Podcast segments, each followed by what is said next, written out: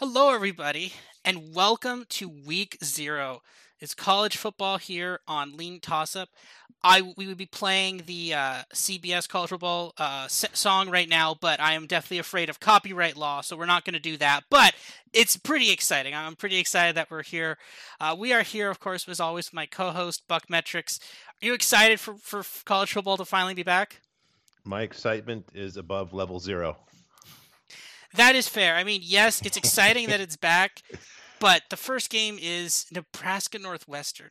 Like what? Like I mean, and they sent them to Dublin too randomly. Like whatever. It, it's college football. There's probably going to be one or two good games. The good games come next week and in mid next, like starting on Thursday night, we get a couple of really good games next week. But at least it's something. At least football is back. Real football that actually matters, not NFL preseason. All right. So before we get into the to the like six watchable week one games, let's talk a bit about our futures bets. So we've obviously, if you've been following along, which shout out to our viewers for, for following along and watching all of our podcasts. We previewed all the conferences. We put a lot of futures bets. We talked about a lot of futures bets that we liked, ones that we didn't like. Now we're going to talk a bit about a lot of those bets and and and which ones we're making, which ones we talked a lot about a lot of bets. We're gonna talk about which ones we're making, which books to make them on, because there's a lot of difference in a lot of these books.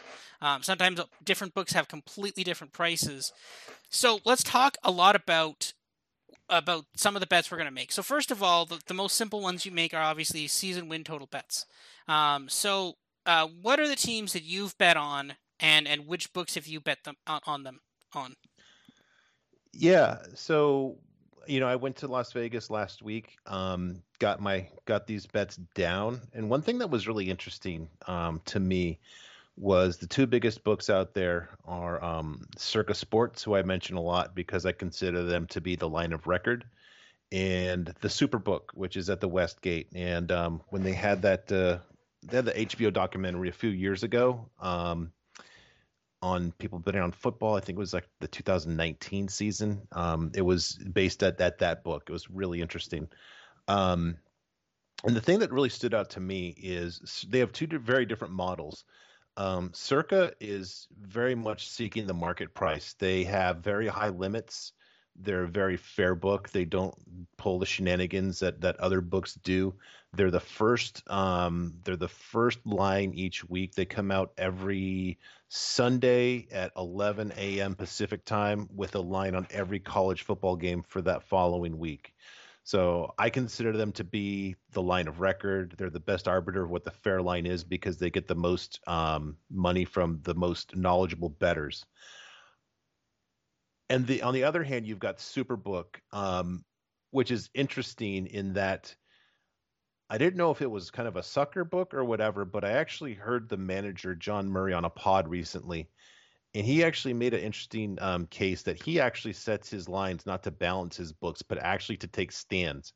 Uh, he made a point that he set a line on uh, Michigan State that he knows is low, um, just to get action on the over because um, not unlike me, if you remember the Big Ten pod where I said I wouldn't be surprised if they actually finish five and seven, just kind of go down the elevator shaft. Um, he's expecting the down year from from Spart- Sparty. So two very different models, and I bring this up because we'll get into specifics later in just a moment. But one thing is interesting is some of my bets I put into three groups. Um, the ones that are on the smaller group of five teams, um, Circa didn't make a market for them, which is interesting. I think that's probably because Circa thinks there's not enough activity to get a real market price and to to really protect themselves and their model. So, you know, your South Alabama's UTEPs, and we'll get into more specifics later. That's one group. And what's interesting is I think that's also, you know, clearly referring to representing a a more liquid market and I think there's more value probably to be had in that. And when I did this analysis, those bets I actually bet an average of 2.67 units per bet. And I compare that to the next group, which is very different in that if we consider Circa to be market value and Superbook to be somebody taking a stand, my next group of bets are the ones where I'm getting, if I compare what's available to market, assuming that Circa is market, I'm getting better than market. And for those, I, I basically had an average size of 2.33 units. So a little bit less because there's some liquidity there, but not as much. And the third group is the other one where basically I'm getting the circa number. So I'm getting market, I'm not getting a bad number, but I'm kind of taking a stand against John Murray at the Superbook because he does this for a living. And what's interesting is my average size of those bets is 1.75 units. And it's not like I sized these knowing this. It's just interesting that it's kind of encouraging that I've kind of sniffed out where there's intuitively a little more value based on the the market and the activity and, and how much imperfection is in each line. Um, just an interesting little side note. And just one other thing, you know, when we talk about the Superbook and him taking a stand, you know, it really occurred to me what he's doing, John, um, the manager there. You've referred this to a couple times, and I've kind of thought of a, a really silly name for it he's really looking to actively capitalize on brand brand based market inertia and brand based market hyperactivity. And we just talked about USC, and there are a lot of instances where you see the market line being above what I think is a fair line. And I think that's an example of the brand based market hyperactivity. So interesting that somebody actually plays into that. And, you know, clearly as we go through the early part of the season, too, you know, until we get our, our you know fully mature or mature and sufficiently mature in season data, a lot of these BBMI and BBMH um, candidates are kind of just you know I think these future bets are, are are a good list to start to say hey who's who's who's going to get overbet and underbet in weeks two three and four you know, your typical overreactions um, to the blank slates or just you know a false confirmation of hey this team is actually just going to be just as good as last year. So little you know interesting little little nuggets gained from comparing the two books. Um, as to the actual bets that i made um, let me pull this up real quick. So my season totals just to remind everybody south alabama and these are basically in order of preference. South alabama over six wins Clemson under seven ACC wins. Clemson under 10 total wins. UTEP over 5.5 total wins. Oh, I love that. Just saying that out loud sounds good. UNLV over four season total wins. San Diego State, I actually got under eight. When we had talked about it, it was seven and a half. Um, it actually got to eight, which delighted me. Um, Liberty under 7.5. Northern Illinois under seven where you and I disagree. Oregon under eight and a half. Um, going to actually make some money off my buddy Clay Helton as he ruins Georgia Southern. I go under four for their season total. Old Dominion Monarchs over four and a half. Kansas State over four and a half wins in the Big 12. Purdue over seven. That was one where I got a real benefit from a, a line as a line move as well. Uh, Tennessee over eight that's one where I feel like a little bit of a sucker, but hey, whatever. Um, Wisconsin under nine. I made a strong case for them on the Big Ten or against them on the Big Ten pod. And Texas under 8.5. Just another USC coach that's former USC coach that's going to do me a solid and going under. Yeah, I think a lot of those I, I really like. Um, Texas, obviously, I like Purdue a lot. San Diego State is, is, is another one we've talked about. There's a lot of ones I, I actually really really like um, in in that set there. Um, yeah, just update real quick on Texas too. Two things. Um, you know, they they named Quinn Ewers the starting quarterback. Yes, I want to talk about this actually. Yeah, okay. I wasn't sure when we were going to talk Please. about this. Yeah, maybe next week. I, but yeah, we can talk about it now. So oh, yeah, so yeah, uh, so they named. Apparently, the rumor was they were going to name Hudson Card the starter, mm-hmm. but then apparently he came out and said he said no, no, no, it's Quinn Ewers, which is very concerning because that's one very reminiscent of last year, and we saw how well that went. And also, apparently, they had a bunch of injuries in a practice too, so that's also really bad. So uh, the the wheels are start already starting to come off here at Texas. Uh, the thing of it is, the fact is, this kid was supposed to be. I believe he was. He was a five star quarterback in last year's class coming out of high school. Ohio State snagged him. He was basically he was favored to sign with Texas, I believe, because he was he's from the state of Texas. Ohio State snapped him up. Didn't play a snap at Ohio State because obviously C.J. Stroud went out and almost won a Heisman, is the favorite for the Heisman this year, so he transferred out. But again, though, at a certain point, like if you're sitting there and you're Quinn Ewers, and if you're good, Ryan Day's gonna come up to you, put his hands on your shoulder pads, and be like, "Hey, kid, like, look, we got like a Heisman winner right here. Just study under him for two years, and then he's gonna yeah. he's gonna get drafted like first overall in the NFL. Just like stick yeah. around here for a couple years, then this is yours." But either he didn't, or that conversation never happened, and now he's in Texas and apparently not doing too well in Texas, which is very concerning because then that suggests the fact that it was a debate versus starting him versus Card, and we saw Card last year was not particularly good. He was the original starter. The reason they didn't start Casey Thompson was because they, they wanted Casey Thompson more time to develop, so that's why they put Card in, and then they put in Thompson, and they ended up going back to Card because Thompson was bad. So this guy was never thought of as the starter. The fact that he was almost named the starter suggests that Quinn Ewers is not as good as advertised, and that also also then suggests that Ohio State wasn't like they didn't want to keep him around. So that's my take on it. And I mean, like I don't know, it's probably insane to bet against Texas week one. That's probably insane because they're playing. What is it? It's like I don't even know what it. Who are they playing week one? It's some insane. It's like some really lowly team. I think it's now like careful when you say lowly team around me. Don't no, big, it's like I'm, a, I'm, a group of five guy. I know. What is uh, it? Is it's all right? Louisiana Monroe. Yeah, yeah. truly a, a, horrible G five team. Yeah. yeah. So okay, that's fine. But the next week though, they're playing Bama. And like, what's the spread against Bama? It's like something massive. Is, Seventeen, I think. That's that I might be that might be too low. It is, yeah. Like I'm I'm now I'm really yeah 17 and a half. If I if I'm getting I'm gonna again, I'm gonna get on FanDuel very soon. I'm gonna start betting some of these look ahead lines. Like that's a that's a look ahead line. I'm really oh they have the they have Washington State, Wisconsin, 13 and a half. Okay, I really like that line too. Wow. But yeah, I'm getting okay. okay I, we gotta settle I, down. I still need to get this FanDuel account, but no, yeah. So yeah, so I'm I'm really eyeing that Bama line right there. So yeah, so yeah. we're yeah. I'm is it are you thinking the same thing too? Yeah. Um. The the other thing, I guess I'll be a little nicer about it, which is unusual. Um, I think you can characterize this kindly as maybe just looking more towards the future than this season. Um, you know, great point about how bad did Ohio State want him to stay. Um, maybe he just got homesick. I don't know. Um, I kind of think that Ohio State might have been a little upset when he reclassified and, and came out a year early and just kind of screwed up the entire quarterback room um, because I think actually when he came in, somebody left. So it kind of just really disturbed the whole continuity plan that they had there. Not that they're going to be hurting at quarterback, but it just you went from super smooth to all right, a little bit of transition turbulence to maybe navigate.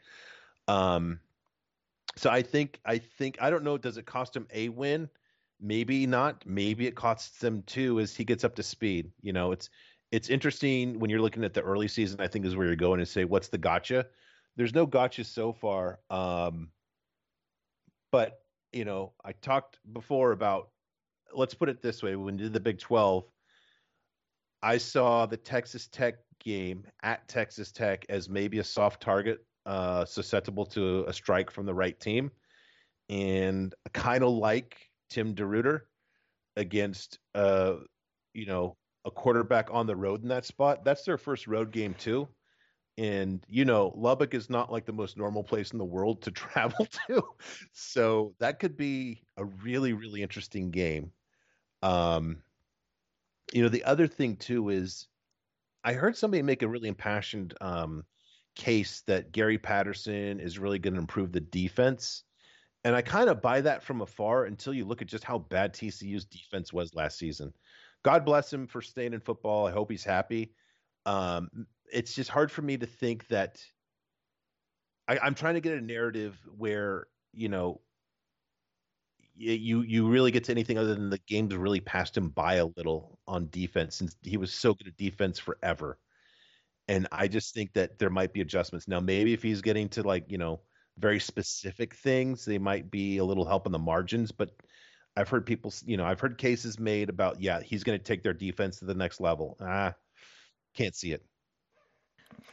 That's an interesting point about Gary Patterson, and and when we talked about Texas, we never actually did talk about Gary Patterson. Yeah. We talked about other, other like there's so many important things when you talk about Texas. We talked more about their transition to the SEC and, and where they are as a program. But the Gary Patterson thing is so interesting because yeah, I, I've seen a lot of that. Like you see a lot of these writers and people on Twitter be like, oh man, he's gonna he's gonna go in there, he's gonna clean them up on defense. It's gonna be really good. But this is a guy who got fired from TCU. yeah. like this isn't like oh man, this is like this amazing defense from TCU. He got fired from TCU, and he basically brought them back into the Power Five. Like TCU was in the wilderness, he brought them out of the wilderness. They got to uh, was it a Rose Bowl somehow? It was they they won. They won the Rose Bowl. Yeah, they won the. It was a Rose Bowl. They won. Yeah, I was like, how could they get to a Rose Bowl? But with the playoff, it, it Yeah. works. You get the the bowls get rotated around. But no, like they won a Rose Bowl, and yet somehow we're like they got he got fired from that job without like usually you just retire and then they find someone new. They're like, no, no, no, we want you gone. And then people are like Texas like, oh man, this is such a great hire. I'm like, what? Like I don't like on some hand people like this is gonna be really good, and you're like, oh, I guess it is. But then you're like, but wait a minute, this guy got fired. How is he really that good? So yeah, this could go far sideways. And yeah, no, I'm actually I'm eyeing in my an under on Texas as well. Texas Tech is again one we talked about Texas Tech liking Texas Tech. Uh, I think this will kind of be a great transition into some other into some other bets we have here. Kansas State is another team that they'll be playing Texas again. Texas will probably be favorites over most of these teams if I had to hazard a guess. So, what are some of the other futures bets, kind of conference ones that you have that, that you like? You know, this is interesting. I i- when you talk about that Kansas Kansas State game, it's at Kansas State. Um, I'm thinking that if you know that look ahead, I don't know if we have a look a look ahead on that. Um, it Texas probably is favored. I think by the time we get there, I bet Kansas State is favored. I think Kansas State's going to shock people, or maybe not shock, be much better than people expect, and I think Texas is kind of still headed the wrong way, not nearly as good. Um, so just kind of a feedback on that. Um, my favorite conference win total though is is Clemson under seven. Um, that leaves them just only one game to you know one game of margin, and you know I'll put it this way: Is it more likely to win than not win? No. Is it more likely to win than lose? Absolutely. You know, I think there's a pretty big margin for push, but you know, the dis- distributions I have have it a lot more frequently below seven than above seven. Yeah, Clemson is an interesting one. We're both kind of out on them. We think it's possible that the the Magic's gone a little bit from this from this Clemson team, from this Clemson side. Um, I just like for me personally, Clemson is like I mean they play Georgia Tech, and they play a lot of kind of bad teams, but they have Notre Dame on their schedule, they have Miami, they have North Carolina State, they have Wake Forest. So that's four possible losses. Plus they also have Louisville, a team they've almost lost to before. They do have Florida State. Florida State usually does play them close. So you're looking at four possible games. I think you're talking about the conference win total under the they're they're they're basically their season win total under is under 10 as well so that's Yeah. definitely um that's definitely a plausible path there for them as well And Uh, let me just kind of just make one other point, just to kind of push my concept back to your face, even though it's really your idea. I think you're kind of starting from the whole paradigm of, yeah, Clemson the last five years. And I want to look at more like what the hell happened last year and then what's happened since. They were horrible on offense. Their their quarterback is a stiff. Um, their offensive line is average at best. They've lost their offensive coordinator, their other offensive coordinator, their defensive coordinator, their defensive line coach if you look at their coaching staff, there's a lot of guys that haven't really worked in in the same position anywhere else at a big time program. They could I wouldn't just nibble at the margin, start use use use historical Clemson in the last 10 years and and nibble at those margins. I kind of want to just take a whole step back and reset the paradigm on them and say, if this is a blind resume, what is it? And I have a really, really hard time getting to 10 season wins and seven conference wins. yeah honestly like could this be his last season at clemson Yeah, no, no. Are you Unless- sh- yeah, I mean, no, here's Alabama- the we, well, we said the same thing last year about Lincoln Riley. We said the same thing last year about if, if you would have said that, but last year we would have said the same thing about Lincoln Riley. We would have said the same thing about Brian Kelly at Notre Dame. right? Like Auburn is looking for someone. If they give him a boatload of money,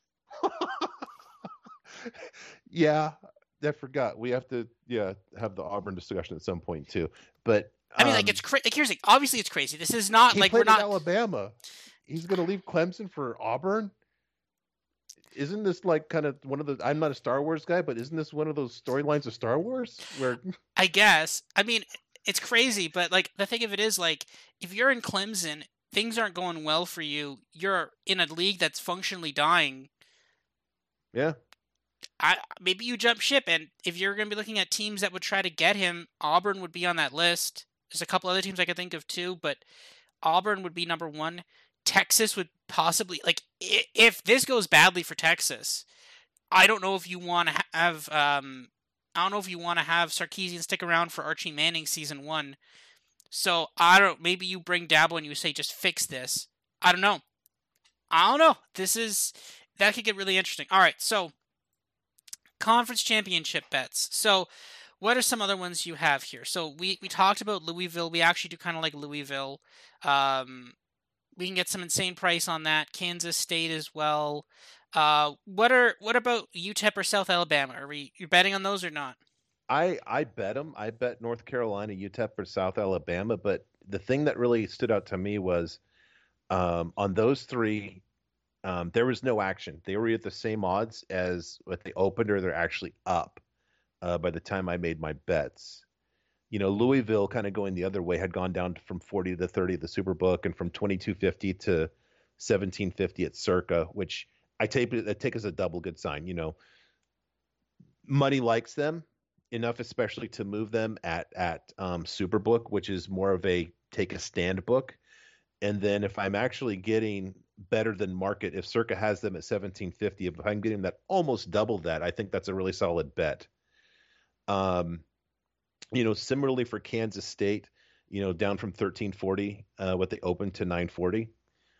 And um, what's interesting here too is speaking of Kansas State and opening at 1340, guess who opened them a little higher than that?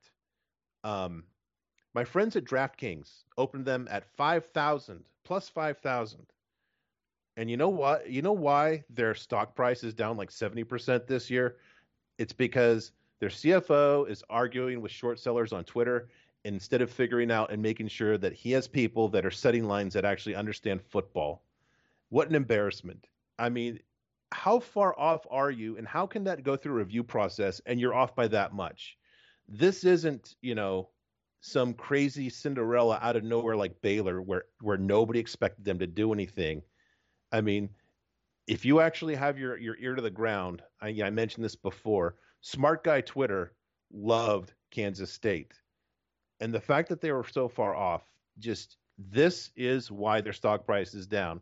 This is why they have to do stupid things like limit people to seven dollars per game, because their risk management people don't know what the heck, and they rely on people like us and use our intellectual property to really set their lines. End of sermon. End of rant. DraftKings burn in hell. Yeah, and and that is the interesting thing, right? Because and I've seen a couple of podcasts with with some of these guys, uh, some of these guys who set the lines, and they don't view like I think people who are like recreational betters and stuff. I think they view sharp betters and big money bettors. It's like, oh man, the books must hate those guys, and actually they don't. They actually love sharp guys. They love it when someone comes in on like a Tuesday and says, "I'm going to put one hundred twenty thousand dollars on uh, Detroit plus three and a half." They're like, "That's great, thank you," and they're like, "We'll gladly take that money and then move a line down to three. Like that, that's the thing, right? They actually love that. They just view, they, like they'll take that because it's whatever the return on that is. Fine, let's say one hundred ten thousand. They'll they'll give you the hundred ten thousand, the hundred thousand, and they'll be like, "Cool, that's your consulting fee. Thank you for that. You told me this line is bad. I'll move this line." And this this happens a lot in spread in spread totals, in in spreads, in totals, in player props. They view it as a consulting fee. They're like, and, and I saw one of the guys who was on uh, a PFF podcast. They were interviewing him. He's like, "I view it as a consulting fee." He's like, "I've moved lines for hundred thousand dollars. I've moved lines for ten dollars because if it, if it's if it's a certain guy and he bets ten dollars on a line, we move that line, right? Like that's the thing." And I, I, aspire to be that one day for Call of Duty.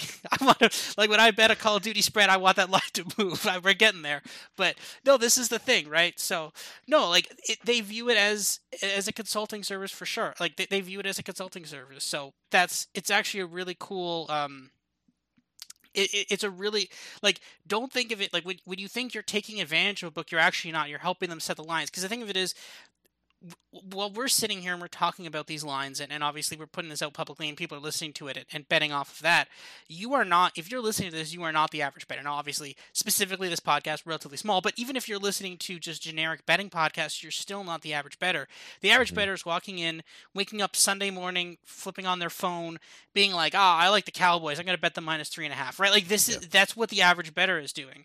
They're not they're living breathing brand based market yeah. Inertia. Exactly. They they don't they're not like we set the lines that they bet. We we take all the the things we leave them with the scraps is is how this goes right? Mm-hmm. and like you see a lot of like the lines for for the nfl have moved substantially since earlier on in the even since august. Uh, i mean um the baltimore uh, new york jets line it's open baltimore minus four and a half it's up to seven. Now, now to be fair that's with zach wilson injury news but even before then, he was it was up to even just after his injury, it's only down to it's only moved from six to seven. It was already up to six before he even got injured. So it just goes to show you how much these lines move because there's been a ton of money in in a lot of these markets. So yeah, the sharp bettors actually help books more than people think. We don't just take money from them. They actually they actually love uh, the the money that they, they love the money and the action we give them. All right. So oh, so just a couple more futures. Sorry, are the season. The, the the conference champs. Yeah.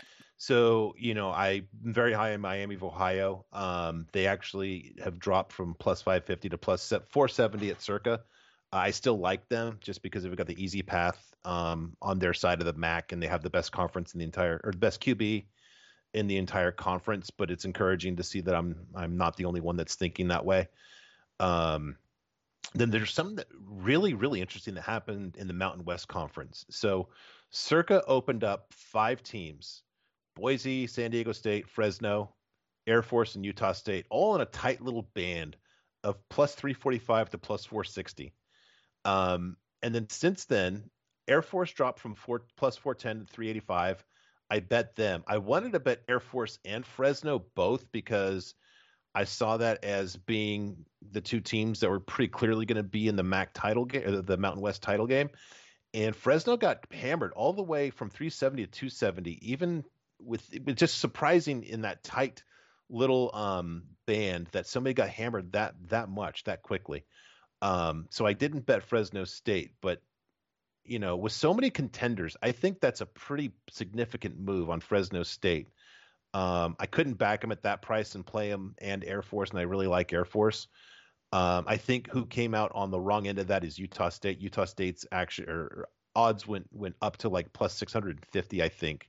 So they're kind of the odd men there, uh, odd men out there. You know, I still think somebody put it really well on on Twitter, and it's kind of common sense, but it's good to verbalize that if you're looking at a futures bet and you can't find the bad, uh, you know, the bad bet, then don't make a bet. And in this one, you know, Boise's was actually favored, so I think that you know I'm really bullish or bearish on Boise. I think that their presence and their money still makes it bettable if you like Fresno or any of the other teams. Um, but just kind of a, an interesting little, know, interesting big move within that that small group. Yeah. Um. All right. So now I think the the probably the market I think most people care about, or one of the markets people most care about most in college football is the Heisman, obviously. So this it gets a ton of attention every year. Um, obviously, right now, I'll just read off kind of the top favorites here for the Heisman.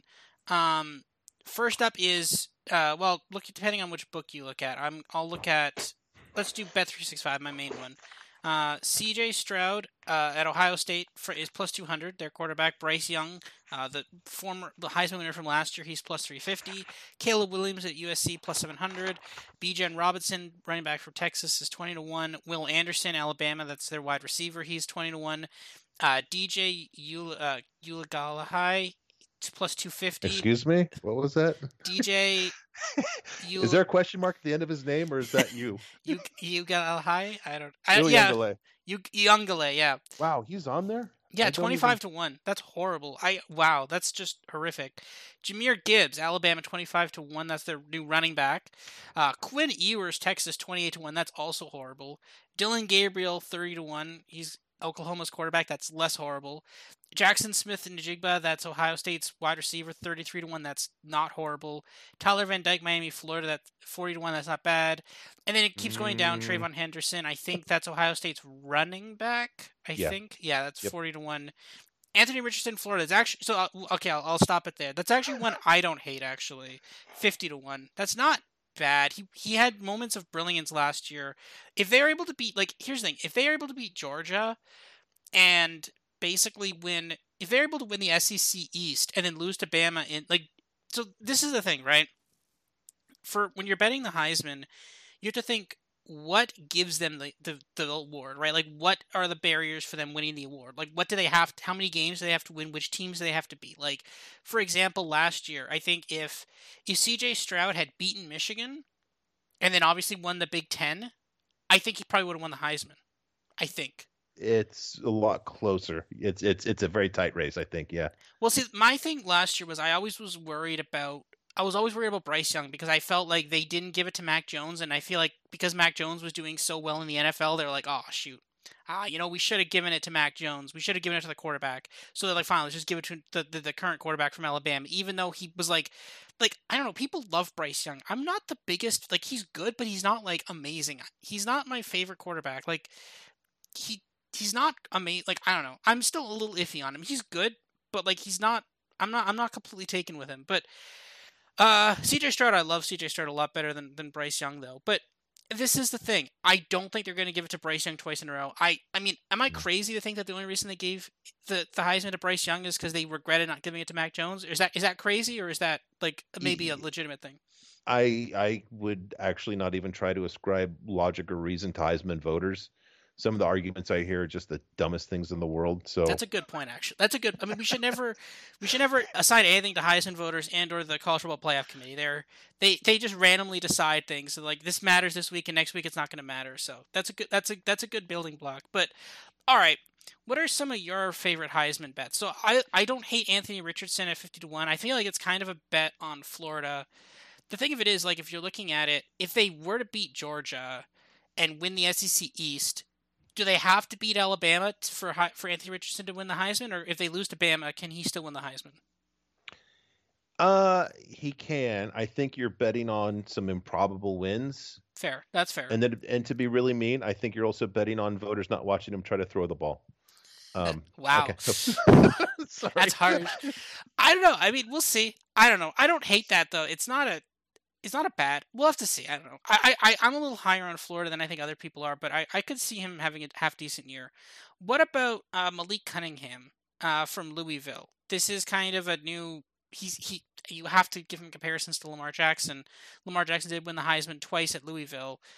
Do you like that bet or not, or do you just think like at, at, what what do they need to do? Like, is it like if you bet Louisville to win the division, like to win the, the, division and win the conference, is that not functionally just a bet on the same? Like, if they do that, then obviously he won the Heisman. But then you're just like, there's no point in betting a four thousand, like a plus four thousand, and a plus six thousand. Like, okay, one will hit and then the other, like, right?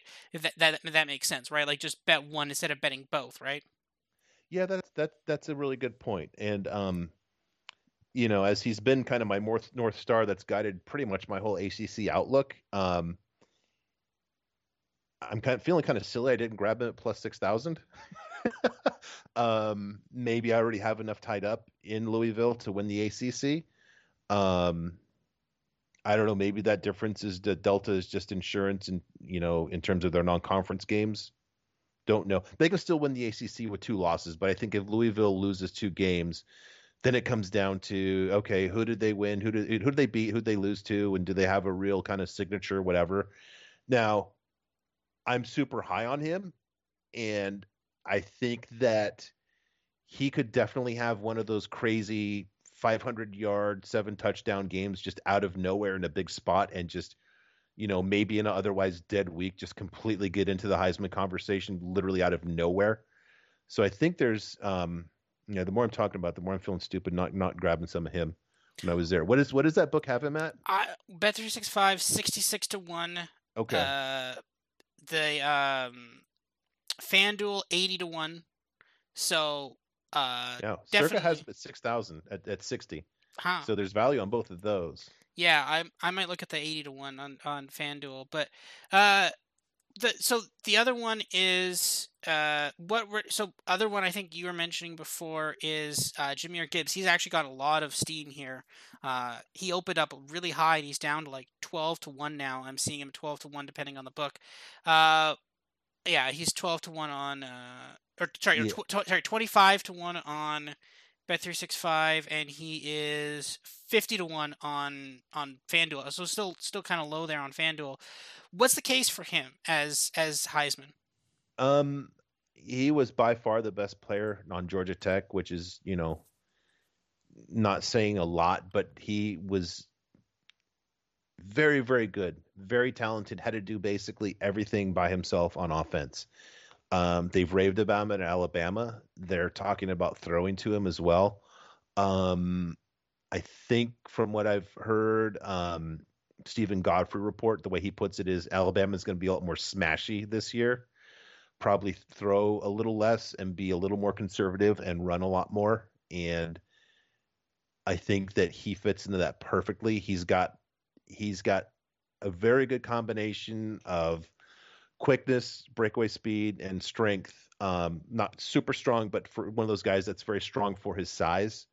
Um, I'm thinking also probably Bill O'Brien wants to just run the hell out of him just to get uh, out of Alabama and get his own head coaching job.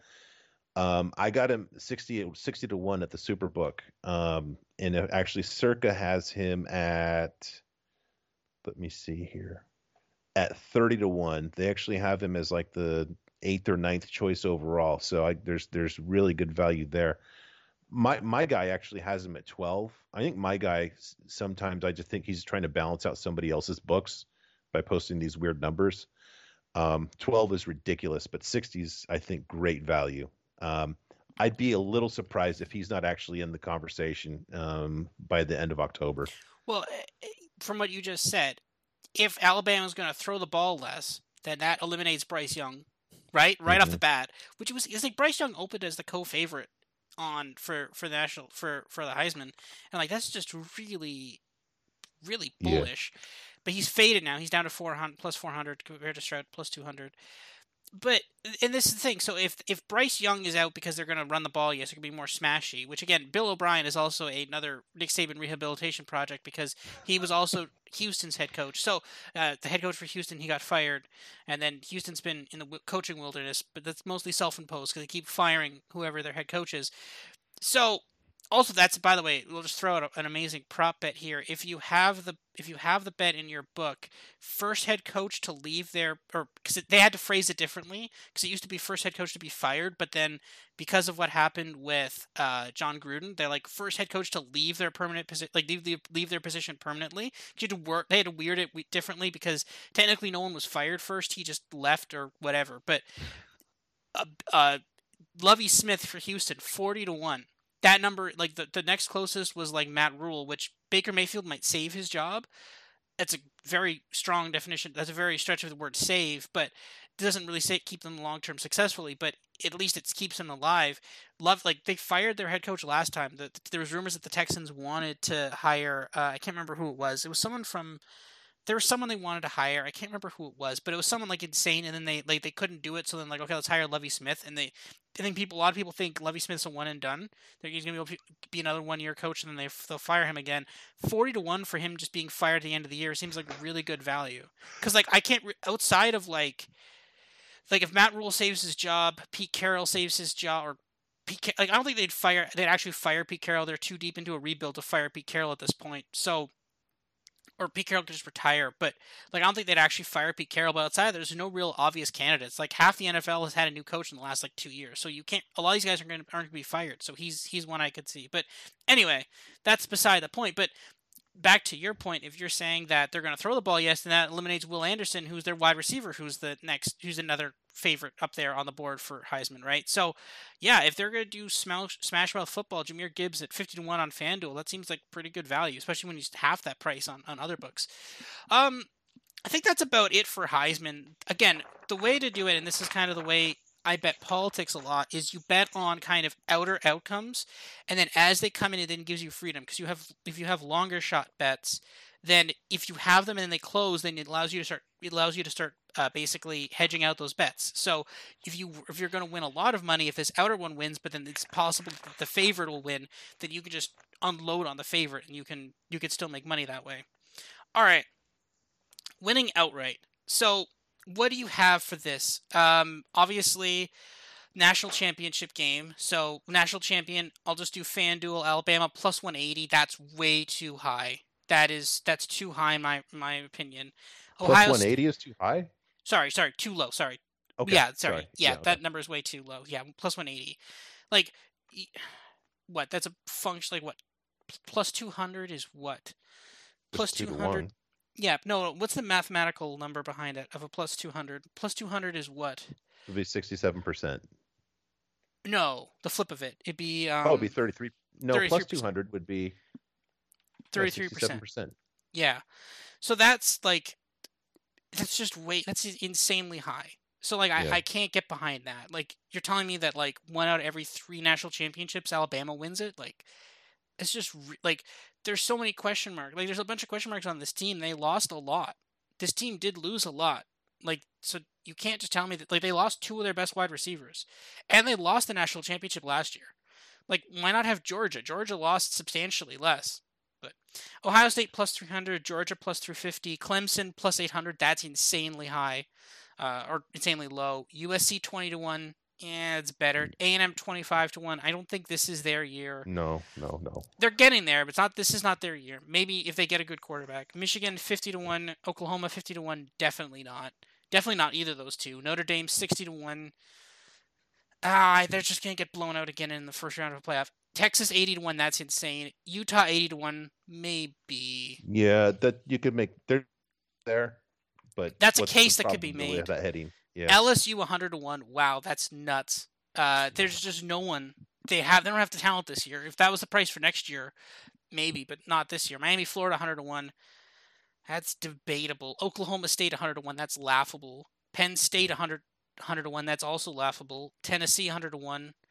That's not horrific. Wisconsin, yeah, no, I could see a path.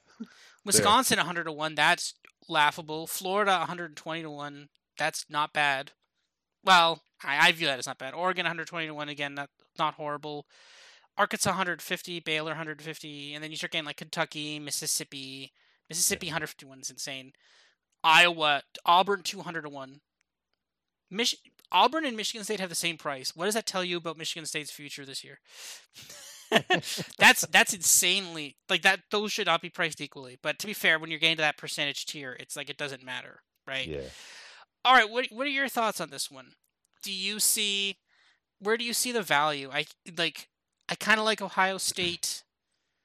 Maybe a Utah at 80 to 1 that's kind of not bad. Cuz again, the thing of it is like the the decision I I tried to do last year, I was I was unsuccessful in it, but if you can bet long shots as to who's going to make the playoffs, then you can instantly hedge out your bets right? Like if you're like if you're like if you put on something on Utah at eighty to one, and yeah. then they go they they make the playoff, right? Because all they have to do is just win the Pac-12.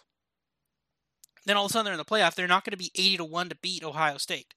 Sure, maybe they're like plus three hundred, but like that's still better. You could hedge it out, or you could bet on spreads or whatever. So you you mm. definitely would not be as screwed. What's what's tr- what's what's tricky about that is, and I, I've I've I'll give you a great example when Hawaii actually made the Mountain West title game, um, I actually before that season bet them to win the Mountain West, and um, it was a it was a very good bet. I also had the over that season. They covered that I think before even we got to November, and so they get to the Mountain West Conference game and they're they're facing Boise State, and they were such a crazy underdog that I couldn't even hedge it. Literally, my book didn't even give me a money line that I could I could hedge. Um, so that's the one thing to be careful about when you're taking these these long shots and think you can hedge it. Number one, you might not be able to. Number two, it might take a, a brick of cash to kind of fully hedge yourself. Um, but you bring up a good point. I think that you know, it's it's just really just saying who can you see getting to that fourth spot, and then maybe hopefully you know thinking that it's hedgeable. That's interesting. I haven't really thought of it that way. Um, well, for me specifically, because one of the bet one of the books that I have, um, and I'll, I'll, mention this. I don't know for our, our, listeners. I'm not sure exactly which books you do use, but one of the ones is uh, it's a UK book called Betway, and what happens is they have it's called the Parlay Club. So if you bet twenty five dollars on a parlay, or th- through parlays, you could bet like 10 on one, 25 on another, or some combination of that. But as long as they're a three teamer, and again, this is on any sport, like physical sport, they also have an esports version of this too. But if you bet $25 on a three team parlay that pays plus 200 or more, which is very easy, you can even do like, you could do more, right? You could do like four teamer that pays over plus 200. If you bet that, even if it loses, you still get a free $10 bet.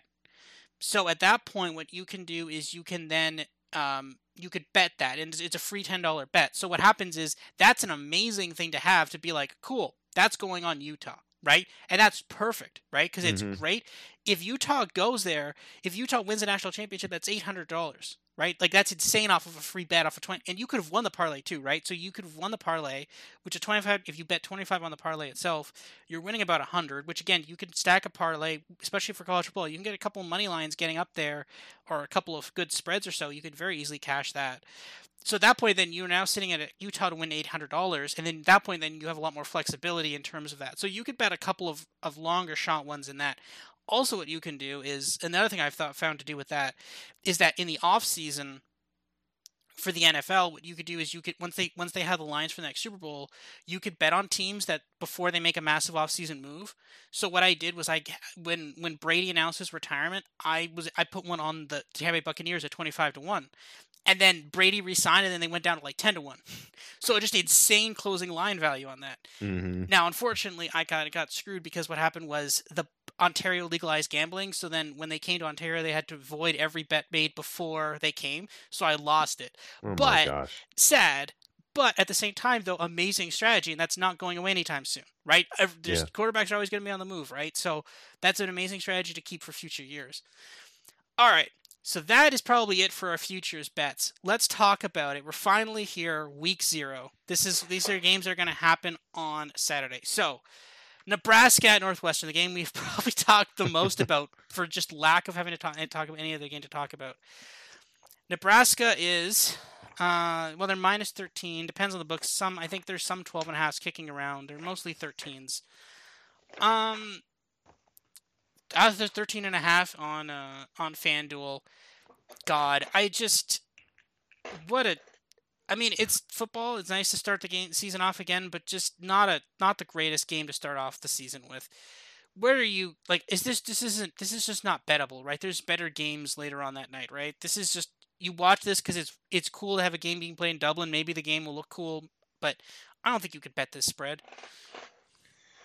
I I don't think you can bet on Nebraska until there's like proof that they can actually match the metrics with what happens in the field. I mean, it just and honestly, it just seems like if you're betting Nebraska, it's because you're just you don't like yourself. It's just it just it's it's too much. I can't do it. Um, I definitely cannot bet Northwestern though. That's what's tricky. Um, Northwestern was so bad last season. I mean, they were worse than Rutgers, and they're in the easier division of the of the Big Ten.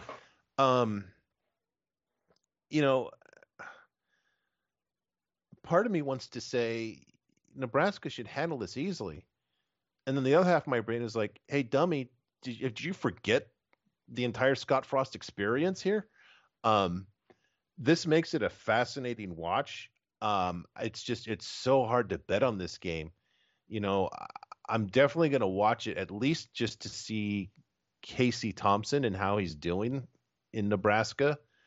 Um, you know, does that make a difference? Does you know I don't know. You can't. The, the thing about Nebraska is you can't even just look at it and say have they fixed their problems because it's not like their problems are evident on every play. It's it's it's just like the least when you least expect it kind of thing. It's not like okay, did they fix left guard? And there's a hundred snaps every game where you see yes, he's up to it, no, he's not. It's like when is the snake going to come out of the toilet and bite you?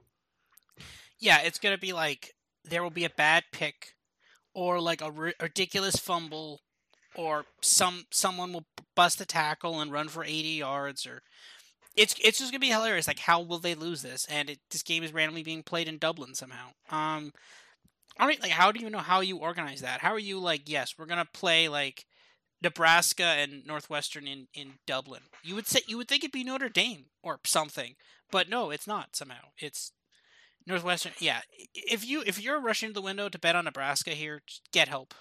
just get help. uh, I mean, I don't know. Like the thing of it is, it's interesting in the markets though, because like if you look at a couple of Nebraska lines later in the season, it feels like because we talk a lot about like regression to the mean, and Nebraska had a lot of bad luck last season, and this is a good example of it. The late season lines seem to just basically be like, okay, we know all these bad things happen in Nebraska, but we're just going to snap that back, and then they're going to like, if the bad things didn't happen, what would be the fair line? And I think that's a very interesting take for the books to have and there could be some value in that, right? Like if Nebraska had performed to what we expected them to do and they had won I don't know, half the games they lost in bizarre fashions, they should be 14 point favorites. They'd probably be 21 point favorites in this game, right? And I think that's about right. So the question is like, can they act? Now they actually, surprisingly enough, they actually covered this number against a couple of teams last year, like Buffalo. But again, it's not particularly impressive. Like they covered this spread against a couple teams, but I just I can't I can't really. I, I don't have a ton of faith in them being able to do that uh, against North against this Northwestern team. All right, other games. Uh, this is a fascinating one: Connecticut versus Utah State. Uh, the UConn Huskies. Um, so this is fascinating. We saw on Twitter here. Connecticut's defensive coordinator has apparently just vanished. Um, he was he basically said he had to leave for uh, family leave or personal leave or something. He's just gone. We have no idea where he is, and they have no idea when he'll return. So on FanDuel, it is you can get this at um, the line is Utah State minus 26 and a half. In other books, it's minus 27. Weirdly enough, I want that half point because like 27 is a feasible way this game ends. So, um, yeah, I, th- like Connecticut is not good, and Utah State is actually kind of good. And like even if even if you pencil in regression for Utah State this year, that's probably not going to come against UConn. So give me the I don't know what the Utah State is. Give me the Utah State states. Aggies. Aggies. Okay. There's so many Aggies. I don't even know what an Aggie is. What is it? It's uh it's it's a play on agricultural. I think they used to Oh, be Utah. A A and M. Oh, okay. Wait, A and M is athletic and marine, right? No, it's it's agriculture and military. Oh, okay. Wow. Okay. There's so much I need to learn about U.S. stuff. Okay. I thought it was like athletic and marine, but it's apparently agriculture and military. Wow. Okay. That that would be a tough school then when it comes to sports programs. That's why I thought that was why they were good. It's like, oh yeah, that's the athletic and marine academy, but no, it's agricultural and military. All right. Another one that's kind of fascinating to me: Wyoming, Illinois. uh, So it's Illinois at Wyoming. Why is Wyoming like? 'cause it, Wyoming is at home, right? Um, I think so, right? Yeah. No, No, this this is at Illinois. this has Illinois. Okay, that makes a bit more sense. But still, though, why Illinois minus eleven? Like I'm looking at this, that the money line is plus three fifty for Wyoming. I mean, I know it's a trap, but like, really, like, that's. I mean, here's the thing. It's just that that's just a really alluring piece of cheese there, right? Like, plus 11 and plus 350 against Illinois. Like, yeah, Illinois is not good, and Wyoming's probably also not good, but that bad, really?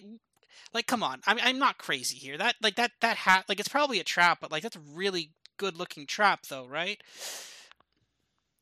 Yeah, you know, I actually had Wyoming rated a little higher last season. Um, but they lose a ton on defense. Um, I'm just looking at I look at their defense. I've got four metrics for returning talent and different ways you slice and dice it, and they are among the least fortunate in all four metrics. So they might be in a bit of a I hate to say this out loud. What I wanted to say is they might be a tough spot on defense. And then we look at Illinois, and their their quarterback is Tommy DeVito. So I kind of just want to hit, you know, just backspace and delete the sentence I just said, because um, how tough can it be on defense if you're going as Tommy DeVito? Um, this might just be kind of like one of those those who's the better coach about getting something out of little. I like Craig Bohl. I think I think you know, like I said before, when we did the Big Ten, I wasn't surprised by that Bielema did pretty good last year. Um, but Bohl's a lot more experienced. Um, as we talk about it, I might be inclined just to kind of grab that. Is it 11? You said 10, 11, 10 and a half in on FanDuel.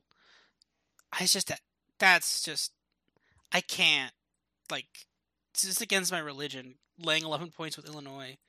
Like it just seems wrong. I I don't know. That could be. It's it's probably a trap, and I'm gonna be like, that was dumb.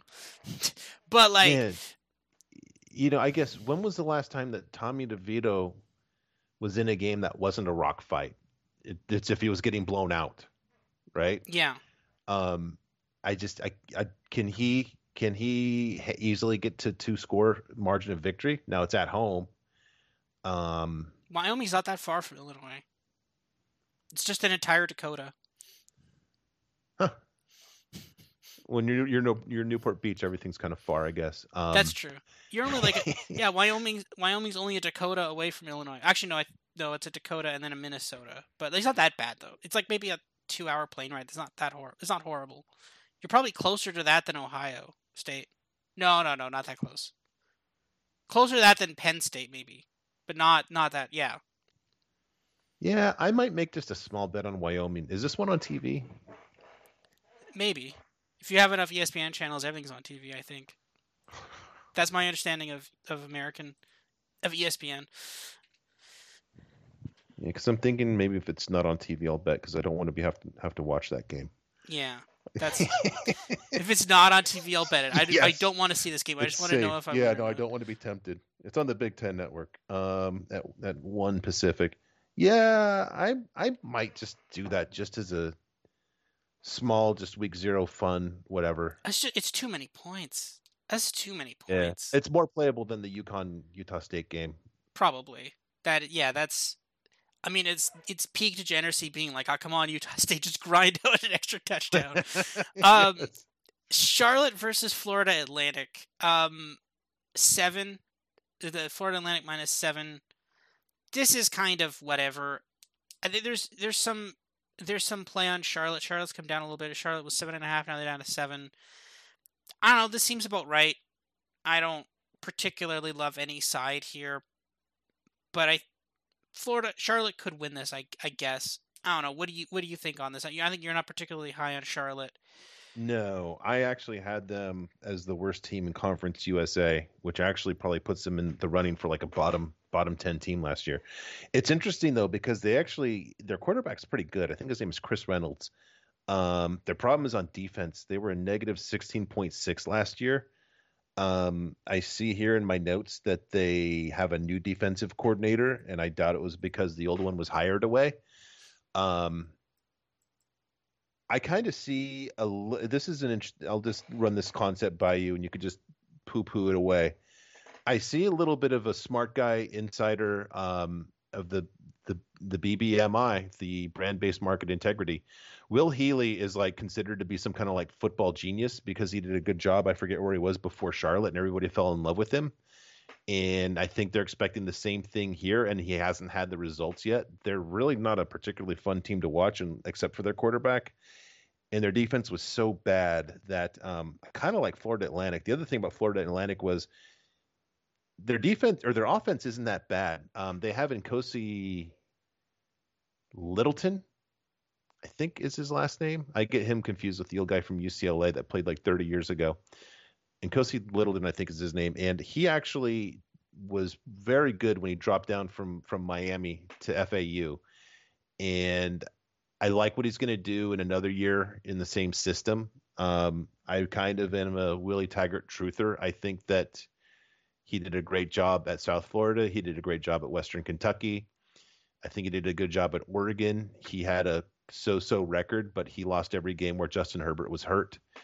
He absolutely walked into a hornet's nest at Florida State, and I think he can coach. So he's got a lot less to work with now, but I think he's a better coach than Will Healy. And seven points seems a little short to me. Um, if I'm gonna play, I'd play FAU. I'd probably want it to be under that seven though. Seven's a lot better than seven and a half. Yeah, that's that's a fair point. Um, all right, this is this is what I know you care about. North Texas at UTEP. Yeah. Yeah, there you go. All right, I think I think we're both on on UTEP here. We'll go with our minors. Um, yeah, it's about even minus one ten on the money on money lines both ways. This was I think this was shaded. I think UTEP was plus one hundred. It was basically even. Moved slightly again, not a huge difference between even minus one ten, but it is still a difference though. That is a difference. Uh, do you now, there's a question here though. UTEP minus one ten plus plus one point minus one fifteen. Money line or bust here? Um, yeah, I think if it's when you're within a field goal, I'll just usually go money line if I'm on the uh, if I'm on the dog. Um, I yeah, I think didn't it open at like four? I'm trying to just check that, and my computer's kind of just not cooperating here. But I think it opened at like four. So did it not way back when?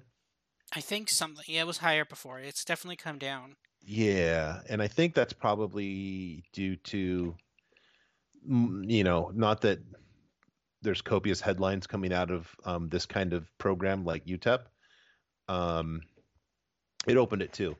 Um, but I think you know when people first look at UTEP, they think, oh, they lost Jake, Jacob Cowing to Arizona. That was their whole reason for success. So I think because North Texas wasn't that good, so I'm thinking they're probably thinking some regression there, which there might be at UTEP. But you know, you you got a guy throwing him the ball is good, and like I said, their second leading receiver actually had a pretty explosive yards per catch. So there's pieces there. Um, I I'm probably going to bet UTEP. The only reason I wouldn't is that I'm kind of tied to them already on my season win total, and this is kind of a fulcrum game, especially you know with with the spread so close. But yeah, I might I, I'll probably make a small play on UTEP just just for more fun. That's fair. All right, Nevada and New Mexico State. Uh, Nevada minus nine, New Mexico State plus nine, and Nevada three minus three forty on the money line. New Mexico State plus two seventy on the money line. This is one. If I had to pick a game in week one that is a trap, this is the game that is the 1000% trap. Everybody is going to be betting on Nevada, and this mm-hmm. line has come down. This line, I've seen this line come from, I believe it was 10.5, down to 10, down to 9.5. Now it's a 9. Nevada has lost a lot. This team, mm-hmm. in watching them at the end of the season versus watching them in the bowl was like night and day. They got crushed by a MAC team. Uh, this is a trap. Nevada, like I think Nevada could lose this game outright, straight up. I like if you're on Nevada in here, God help you. Um, yeah, I'm New Mexico State here. What about what about you? I mean, yeah. New Mexico State is just. I, I, I. This game is gonna be crazy. Something weird is gonna happen in this game, but like, I, I just, I can't see people betting on New Mexico. People are gonna be like, "Oh, Nevada's a good team," and then they're just gonna get obliterated. What do you think here? So for for some context, because I'm gonna get carried away here in a moment. Um, I did not bet New Mexico State to win the national championship. So when I was in Las Vegas, having said that, so there are limits on where my excitement is here, and they were among the worst five in the nation all over uh, overall last season.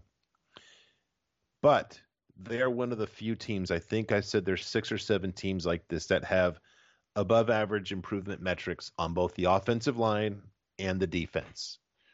Um, that's a a very good reason to hope for some improvement.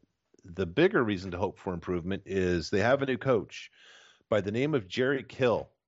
And Jerry Kill, if you think back to was it like about 10 or 12 years ago when Northern Illinois went to went to the I believe it was the Orange Bowl with the group of fives at large bid. That was Jerry Kill. Jerry Kill completely built the Northern Illinois program. Then he went to to Minnesota, who had basically just kind of spun their wheels forever, and he brought them up a significant level. He, in his very first game as Minnesota head coach, played at USC against Lane Kiffin in his first game as head coach of USC and almost won. I think that was like a one touchdown game, which is nuts. This is just one one game removed from Pete Carroll at USC. Jerry Kill is an excellent, excellent, excellent head coach. Nevada is coached by Ken Wilson, which sounds like um, the name of a car dealer.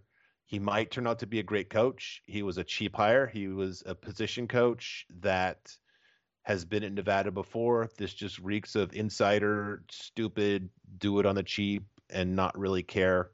Uh, I remember that I was not impressed by his assistant coach hires. Um, Kill is an absolute proven quantity. I think that this is going to come to, and like you said, Nevada loses a lot. I think that this is a matter of Jerry Kill can just get like, you know, 15 guys together and get a football team together within an hour. And he's going against a first time head coach who probably has better pieces, but does not have experience on getting those pieces together. This is the one game as soon as I saw the slate and some numbers that I said, I'm definitely betting the game, and it's on New Mexico State. Might grab some money line too, but I really, really like grabbing those points.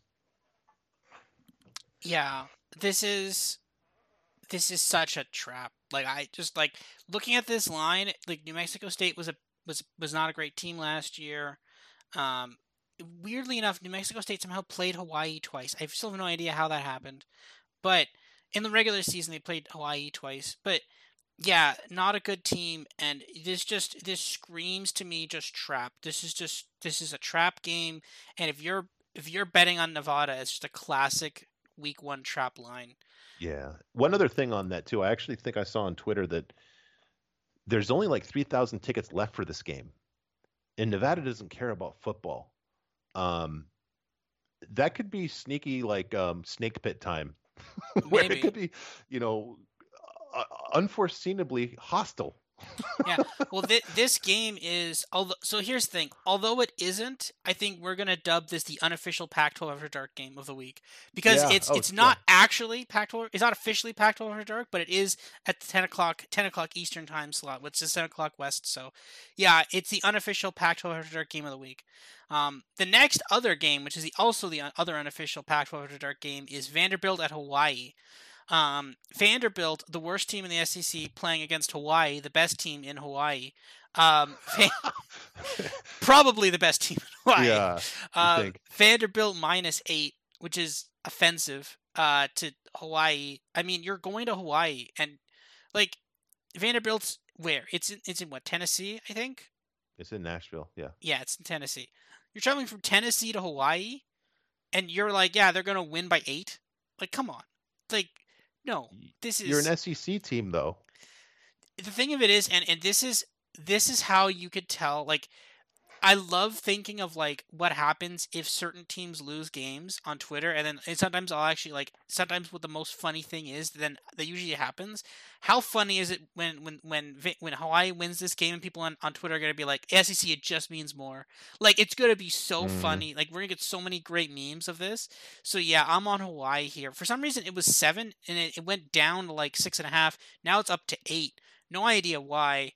But yeah, give me the the Rainbow Warriors here on their own home turf, which is they're playing in a in the not condemned stadium. There is a different it's a different stadium. Um but yeah, I mean, okay, that's not great. That's not a great sign of the program, but I still think they could beat Vanderbilt, the worst team in the SEC.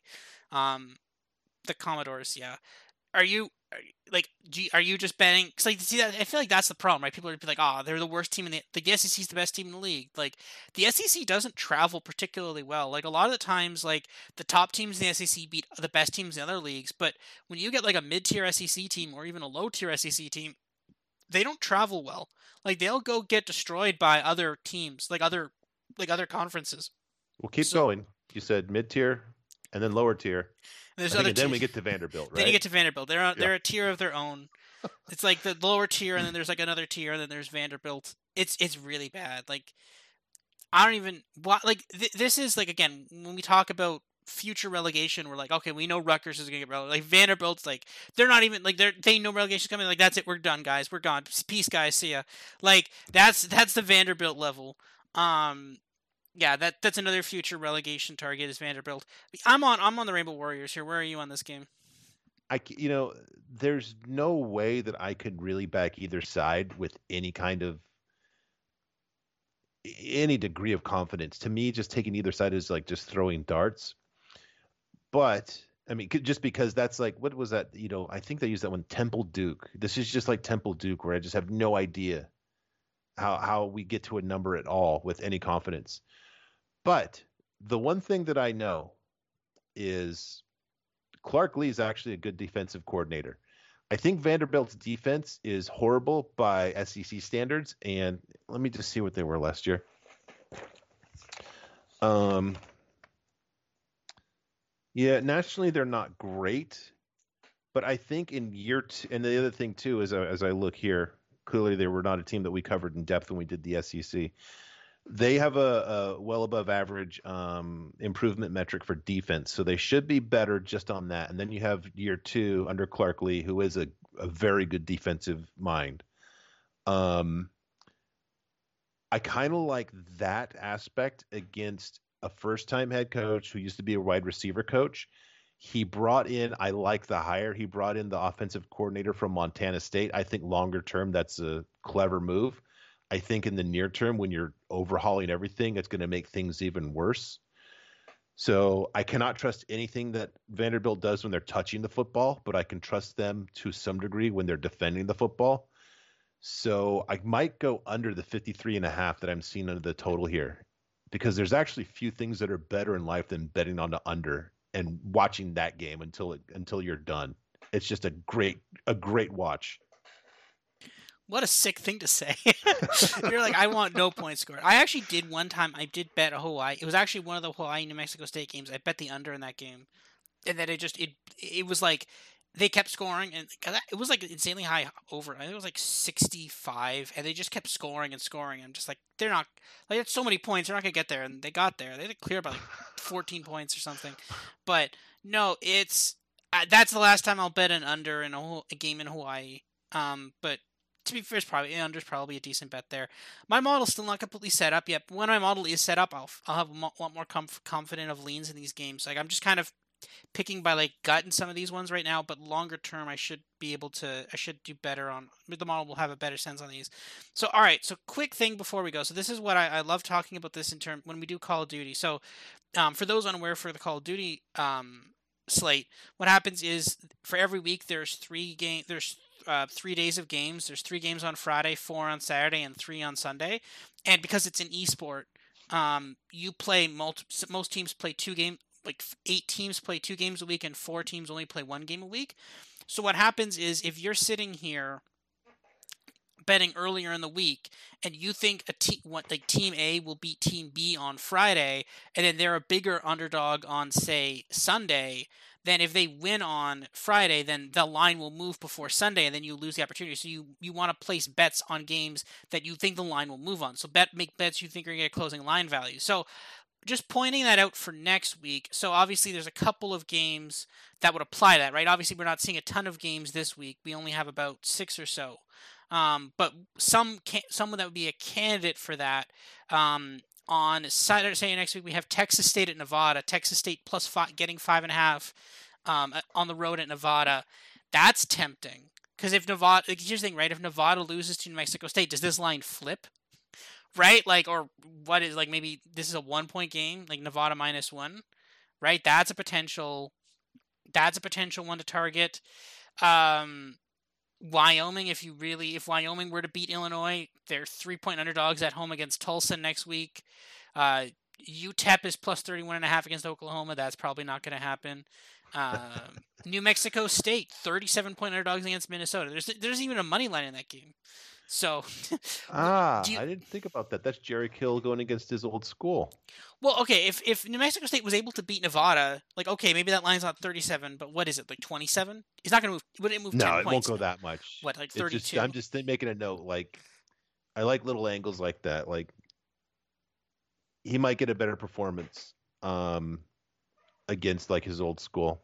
It kind oh, of stunk too game. because he actually, yeah, he actually had to retire. He, I don't know how he's coaching now. He had to retire because he had a problem with seizures, and mm. it was hmm. really sad because he's a great coach. Um, and he had a you know, he was crying at his press conference that I, I ain't never done nothing else and I don't know what I'm gonna do. He was just like a totally broken man. So it'd be an interesting angle going against his old employer. That's yeah, that's sad. But at least he's back and he's he's doing okay now. So yeah, that's good.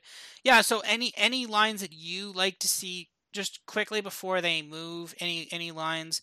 There's that line. We'll talk about some other next week.